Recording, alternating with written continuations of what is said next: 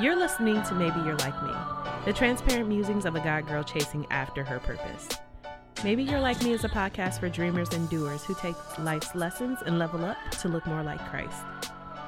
We'll connect through super relatable stories, growing pains, and aha moments that most of us share, just not always out loud. I'm your host, Alicia Watson, creative entrepreneur, playwright, author, wife, mother, daughter of the king, and so much more. And I can't help but to think that maybe you're like me. Hey, beautiful people, thank you for joining me for another episode of Maybe You're Like Me with Alicia Watson. I'm your host, Alicia Watson, and I am sorry for being late. it was my birthday weekend, and while I did everything in my power not to celebrate, God saw differently. And so I was celebrated very well. I had a great weekend. And that weekend spilled over into Monday, and I very irresponsibly went out and celebrated and didn't do the podcast. So here I am today. I hope you guys can forgive me. I feel like I have a good one for you today. So maybe you're like me and you've got work to do. And do. You do. I know that there's something that you dream about doing something that you feel called to do. That thing that feels, I don't know, too big, too time, energy, and resource consuming. That thing that both excites you and scares the mess out of you. Yeah, that work. I have a lot of work left to do. It's work that I started doing, that I've been doing for nearly a decade. But in one way or another, I got knocked off of my horse. I've been short on resilience. I've been short on grace. I've been short on compassion, motivation, drive, vision, everything. Just standing there tapping my pockets like I ain't got it. And that's okay because God has an abundance of it, whatever it is that you and I need. It reminds me of Elijah who stood alone for God against like 450 prophets of Baal it's the scene in the Bible where he's basically taunting them because he's challenging them to call on Baal to perform a miraculous act while he calls on God to perform a miraculous act. And of course, Baal doesn't show up because he's not a real God, but God does, and people are saved. They come into the belief of God, and he actually has them kill all of the prophets of Baal. And because he does that, um, Jezebel gets really mad and threatens to kill him. Oh, and before that, he was able to ask God to make it rain, and God actually made it rain. Like Elijah was a really powerful prophet, a prophet that God trusted, a prophet that God loved. So I don't know. To me, it was really confusing when he ran away from Jezebel's death threat. But as you read on, you'll find that he's weary, he's discouraged. And so God encourages him. He sends an angel to give him food and water two times.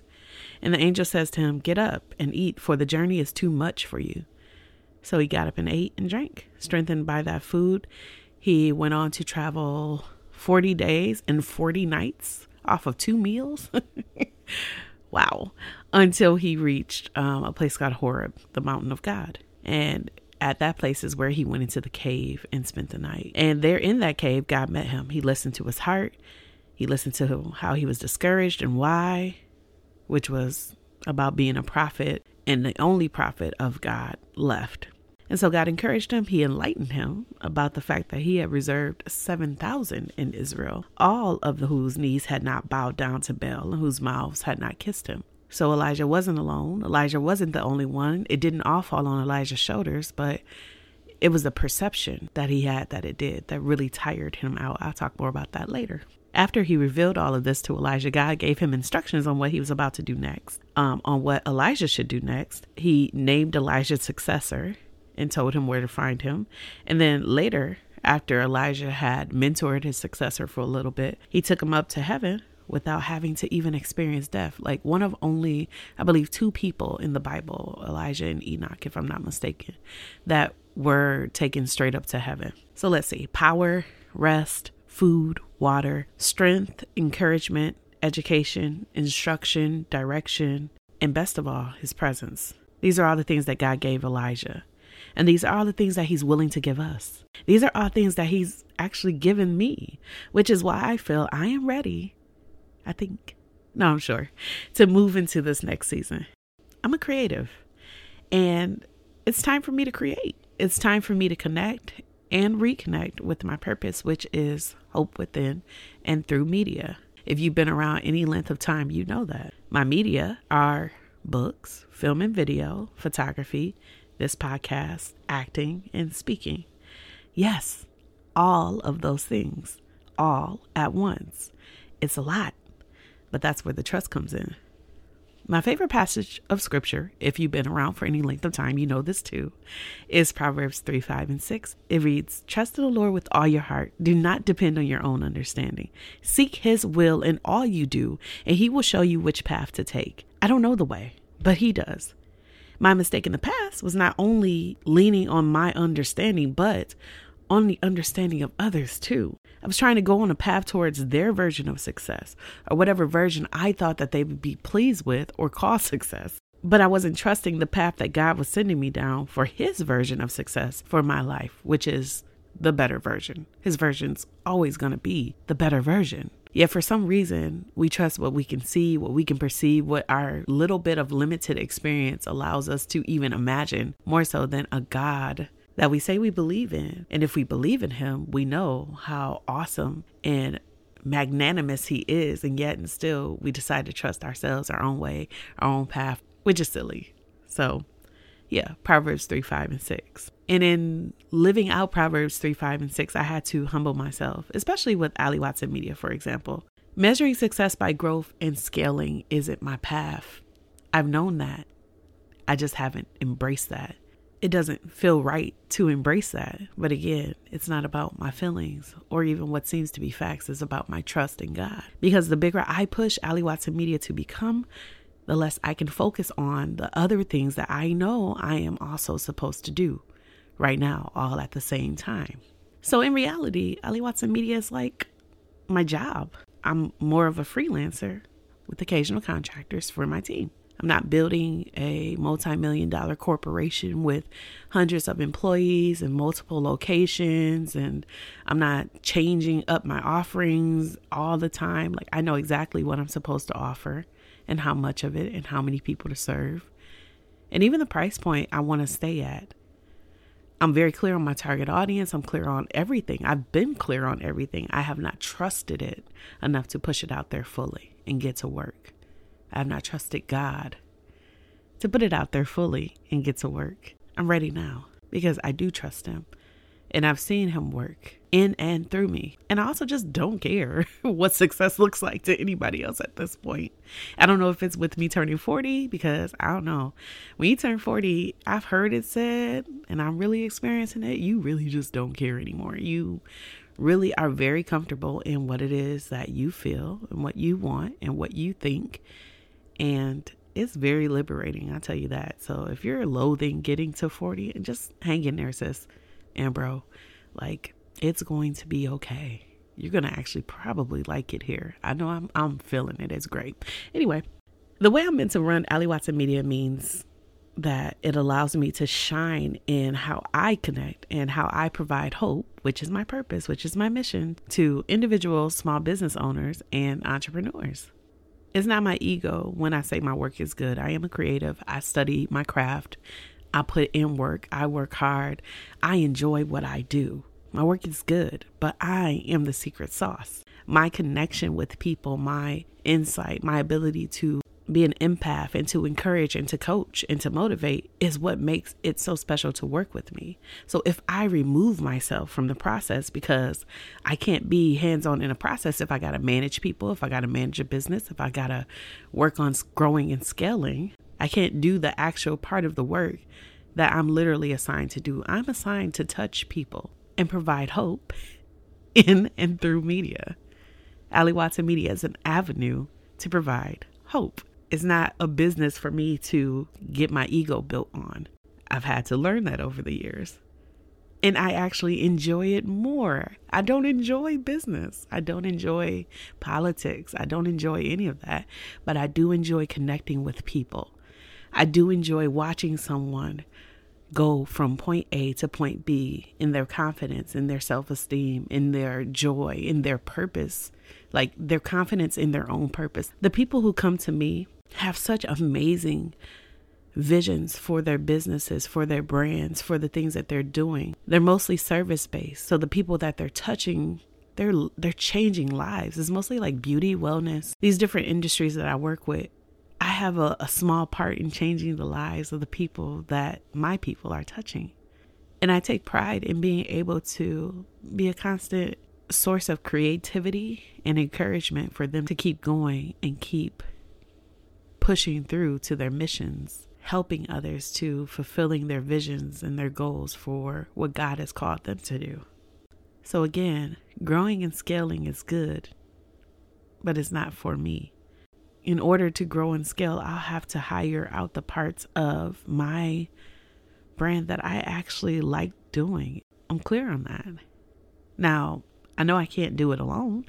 So there are things that I will delegate, but it doesn't mean that I need a huge staff or to grow beyond what God is calling me to grow to. And I'm glad to not be grappling with that anymore with that in mind, I'm so ready to get back to the work that I've been doing with this clarity of vision and clarity of purpose and clarity of direction. With this trust, I've gained all of that. I've humbly submitted.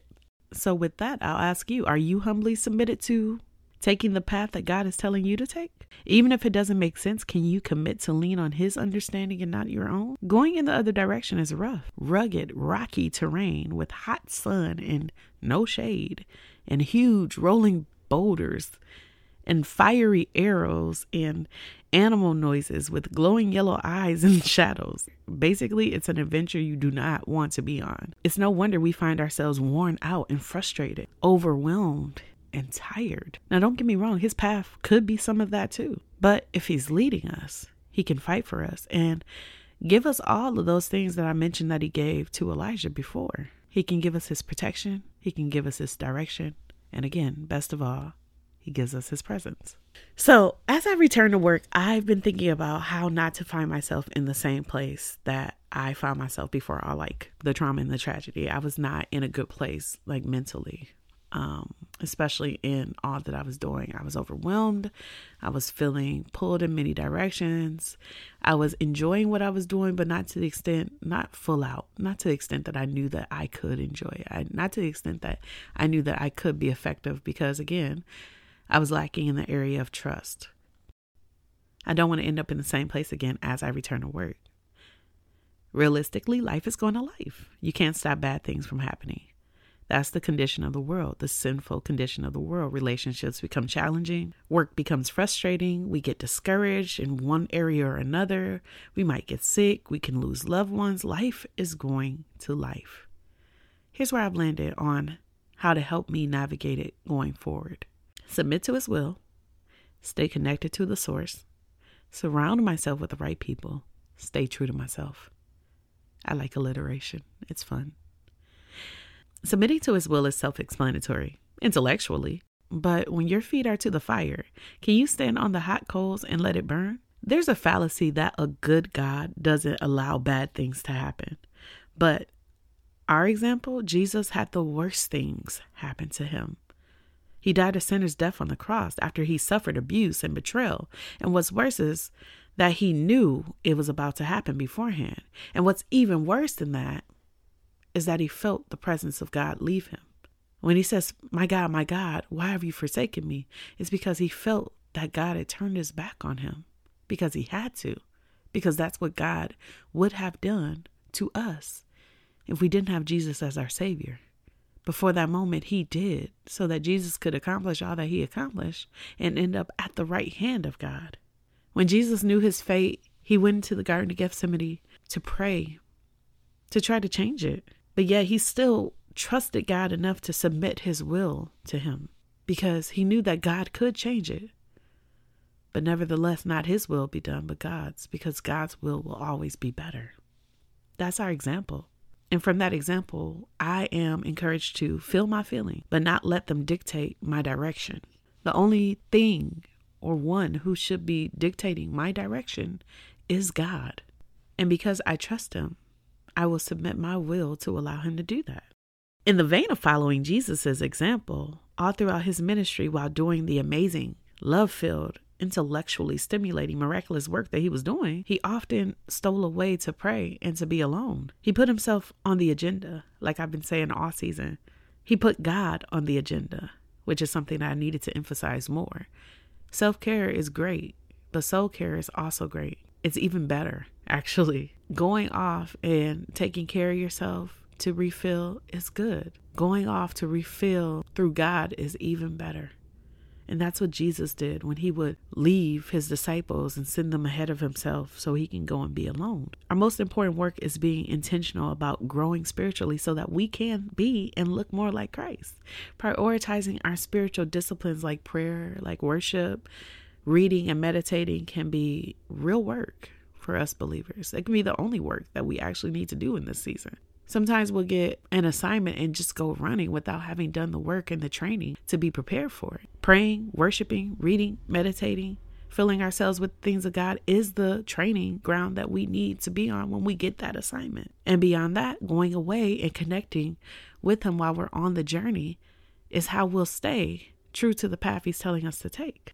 This type of soul care and time connecting with God, stealing away, is so key to making sure that everything runs smoothly. But it also ensures that we can bounce back when things get rocky. God gives us the destination up front, He gives us the assignment, but not the directions. We need to stay connected to Him like a GPS to help us map there. Why? Because He can see the hazards, He can see the accidents, He can see the speed traps, and the detours all along our route.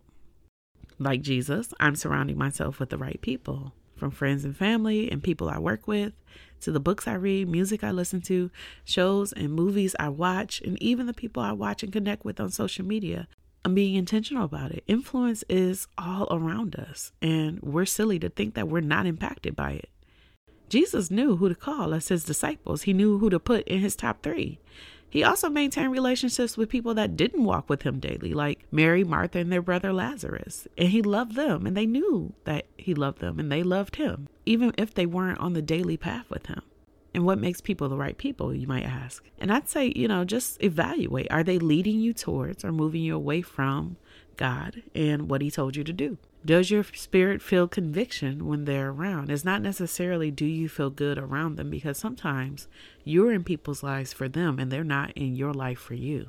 Sometimes you're on assignment with people and it's not always about separating yourself from people. Sometimes it's about setting a boundary based on what you will do and what you will do if they cross that boundary. But it doesn't necessarily mean that everybody around you will be someone that is necessarily for you. Because look at Jesus. He sat with Judas and said, you know, he sat at that table and said to all of his disciples that one of you is going to betray me. He stayed there. He didn't he didn't banish Judas from the room. He actually sat and ate with him and drank with him because Judas couldn't stop what God had going on for Jesus. Judas couldn't change what Jesus had to go through. Judas couldn't change God's will. Judas was a part of God's will being done in Jesus' life. So again, when thinking of surrounding yourself with the right people, it's not necessarily even from your perspective. But again, we have to go back to trusting God. Are we putting a God lens on every relationship that we have? Are we seeking God to reveal to us the people that should be around us? Are we asking God to send us people along our path that He wants us to help or He wants to help us? Are we aligned? Are we in tune? Or are we just seeking to feel good? Again, feelings can't dictate anything for us, only God. Submit even your relationships to God, and He will tell you which path to take. Oh, and I'm not saying that I don't watch or listen to secular things. I don't I'm not hypocritical in that. I just know to listen to the spirit that he's placed within me. And if I feel conviction or if it's if it's irritating my spirit, I can turn it off. And I will turn it off when he's telling me that I can't handle it. I can't handle watching some things. Like I can watch Game of Thrones. I cannot watch House of Dragons. I don't I, it doesn't sit right with me. And I don't try to force it. It's just, it's not for me. And so then I don't watch it. But I'll also say, the more you feed your spirit, the more it will want to be fed things of the spirit. And the more sensitive it will be to things that are not of the spirit. You'll have the mind of Christ the more that you feed your spirit Christ like things. So the opposite applies. If all that you give to your spirit is secular things, you will not develop an appetite for the word or for worship music or for sermons or for Christ-centered shows or movies. So don't be deceived that if your spirit isn't isn't ramping up, isn't convicting you that it's okay too. Like some of that has to be a part of your discipline, but the spirit within you can be a lot louder if you feed it and strengthen it so that you can hear that voice when it is something that is not good for you, that you can't handle, that you're being exposed to. Lastly, Jesus stayed true to himself because he knew who he was and he trusted who God said he was. The work that we have to do takes focus. It takes focus, constant, consistent focus. It takes intentionality daily evaluation. It takes taking up your cross every day, denying yourself and following Jesus, even in your work. We have to find our identities in Christ and cross reference them when the enemy tries to come in with his lies. I'm not just talking about self doubt, I'm also talking about self pride. In Matthew 4, when Jesus was in the wilderness, the enemy tempted him with scripture. And he tried to appeal to his ego. He knew who Jesus was and he wanted to get him off track. He wanted to get him on his team. But Jesus could not be swayed. One, because he had been spending time with God, and two, because he knew who he was. The enemy knew who Jesus was. The enemy knows who you are too. He knows he can appeal to your pride. He knows what buttons to push. He can't read your thoughts, he can't read your mind, but he can get you to believe the lies that he places in those places of influence, like on the TV, like in your movies, like on social media, like in your family, like in culture. He can use those lies and appeal to your ego and get you to thinking things about yourself that God is not saying. You have to find your identity in Christ. He knows that he can appeal to your pride. It's tempting to know that you can do what someone else is doing, right? But the strength is having the restraint to stay on your path. It's tempting to flex. It's tempting to prove your worth as a worker, as a wife, as a mother, as a woman, as a person, as a whatever occupation you're in. It's tempting to try to play the games that people play with you at work, at church in your social groups. It's tempting. And any other number of temptations that might apply to you, the enemy has clocked. It's always tempting to choose the good thing over the God thing. Just like where Jesus was in the wilderness, the enemy tempted him with the good things. The lies didn't even look like lies. He's sneaky. This is another reason why you need to find your identity in God and stay connected. Keep denying yourself and stay seeking His will. Keep evaluating your actions and your thoughts and your will to make sure that they align with His and what He's telling you to do. Because again, even though you can do something doesn't mean that you should. We have a number of different gifts and talents, abilities, capabilities, many directions that we could go at any given time on any given day. But the clarity of knowing which path to take comes from connection discernment, trust, and humility. Those things allow you to stay on the path that God has placed you on because you trust Him when He says that that is the path for you. Fam, we've all got work to do. I'll leave you with Paul's words to the Philippians in chapter 2, verses 12 through 15. Dear friends, you always follow my instructions when I was with you. And now that I'm away, it's even more important Work hard to show the results of your salvation, obeying God with deep reverence and fear. For God is working in you, giving you the desire and the power to do what pleases Him. Do everything without complaining and arguing so that no one can criticize you. Live clean, innocent lives as children of God, shining like bright lights in a world full of crooked and perverse people. Family, I can't wait to hear about and see all the work that He's doing in and through you. I myself am excited to get back to work to see how God will be glorified in me and through the work that He does through me. Ephesians 2:10 reminds us for we are God's handiwork, created in Christ Jesus to do good works which God prepared in advance for us to do. Let's get to work. Well, that's all I have for you today. If you're like me, I would love to hear from you. Reach out to me on Instagram at the Alicia Watson, send a DM, and let's chat. If you know someone who's like us, please share this episode with them. Subscribe, rate, and review wherever you listen to fine podcasts. I hope you all have a wonderful week. Okay, bye.